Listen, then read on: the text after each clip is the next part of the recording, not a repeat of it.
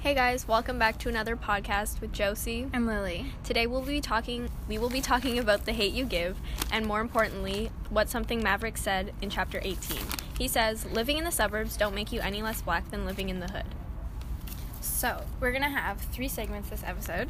Um, the first one being um, Starr's roots and background, and just the community of Garden Heights.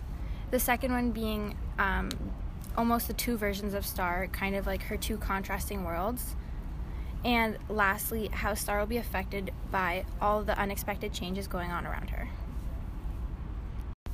Okay, so for the first segment, we're going to be talking about how um, your community and your background and roots like shape who you are as a person and the things you do.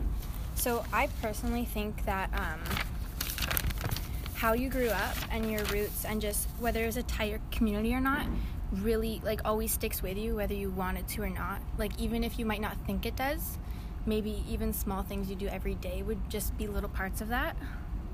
I com- Um, yeah, I completely agree, and I think that like how you keep your roots depends on the type of community you were brought up in. If it was closer, you will want to keep in touch with that and like keep s- with staying with that. But if you don't like like if you grew up in a bad community that or that wasn't close, you don't want to stay close with that, and you'll be a different person. Yeah, yeah, exactly. Like for example, um, with Maverick, um, Garden Heights, even though it can be really dangerous, it's a super close community. Like everybody knows each other. Like for example, Mr. Lewis, and like all the kids and stuff.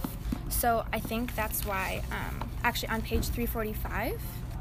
Um, Goon says to Maverick when Maverick tells them that they're moving, he's like to the suburbs. Are you getting a minivan too? Um, and then Maverick like continues on to defend himself and say how he's not well for like right in the quote that we're doing this about. Maverick says he's not going to be any less black, and I feel like um, like he's just saying how even though he's moving, like he's still he's going to be a part of the community. Still, he's still gonna like be with everyone else and stuff like that. Yeah, that is, I completely agree.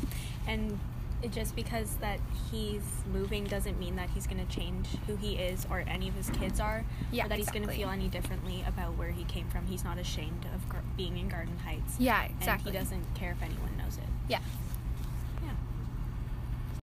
Continuing on, we're now in segment two, and we're going to talk about um, the two versions of Starr and kind of her contrasting worlds. So Williamson versus Garden Height, Garden Heights.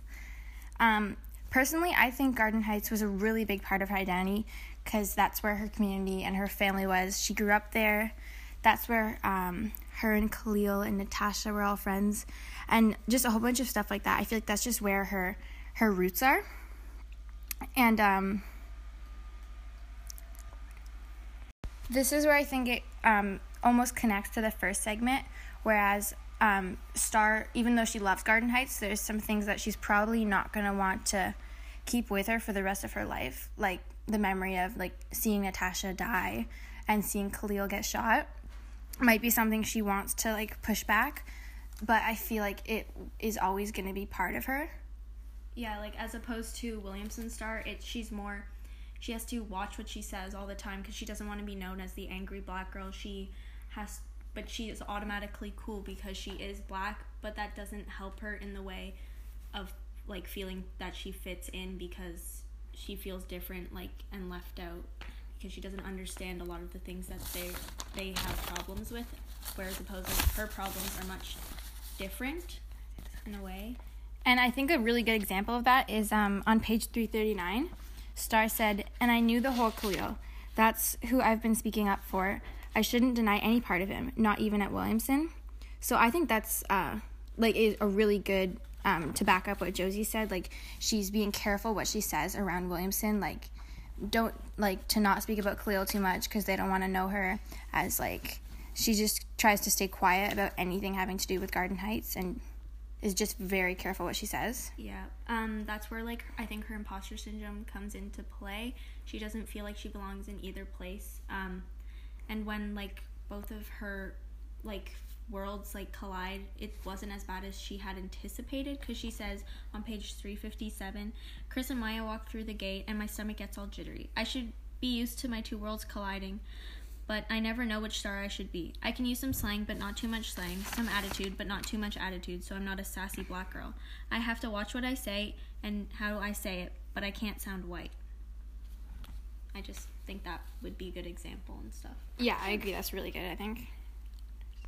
For the third and last segment of the episode, we're, we will be discussing um, how Starr will be and is being affected by all these unexpected changes and events that she never could have predicted, such as Khalil getting murdered right in front of her eyes, um, her trying to understand Hailey and how she could act out and be so racist when she'd known her for so long, even like moving to a complete new neighborhood when everything is going on in her her home garden heights like all the riots and everything the jury everything like that um, so i think a good example of this is like how um, in the hallways after Starr confronts Hailey about what she says.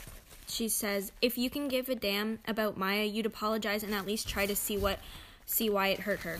It's not my fault she can't get over a joke from freaking freshman year. Just like it's not my fault you can't get over what happened to Khalil. How am I supposed to get over that the fact that he get over the fact that he was murdered? Yes, get over it. He was probably going to get end up dead anyways. Are you serious? Maya says. He was a drug drug dealer and a gangbang banger, Hailey says. Somebody was going to kill him eventually. Get over it, I repeat. She fold, folds her arms and does this little neck movement. Um, yeah, isn't that what I said? The cop probably did everyone a favor. One less drug dealer on the street.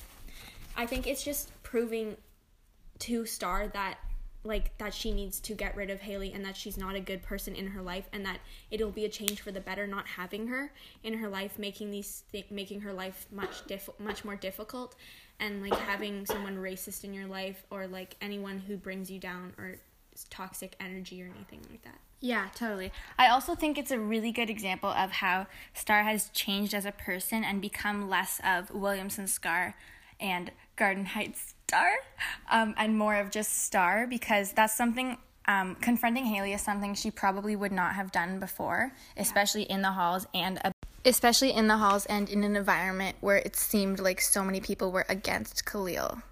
Another really big change Starr is dealing with is having to move to a suburban neighborhood. Um, she's dealing with a, a, lot of mixed feelings towards that, whereas on one hand, it's safe, safer and a lot less, there's a lot less issues going on, but on the other hand, it's not her home, it's not Garden Heights. And I think a really good example of that is um, on page 373 Starr says, "In our new neighborhood, I can simply in our new neighborhood, I can simply walk outside and tell my parents I'm going for a walk," which is um, for her really um, important because it's nothing like that at Garden Heights. Yeah, and like she also says on like the same page 373 and 374, we started moving into our new house this past weekend. 5 days later, this place doesn't feel like home yet. It could be all the unpacked box boxes or the street names I don't know, and it's almost too quiet. No, no for, for 40 ounce and his creaky cart or Miss Pearl hollering, t- hollering a greeting from across the street. I need normal. I think it's a good example on how like it's her co- contrasting like emotions on how she like how it feels to move. Like it's different for her. It's safe. It's safer for her in the new suburbs and stuff and it's like it's much different it's a big change as compared to her home in garden heights where there's much more violence, but it's home again, so she feels safer and more comfortable there. Whereas she hasn't gotten used to this place yet, and she doesn't really like feel like she fits in with everyone there. That's all for this podcast. Thank you for listening. Bye. Bye.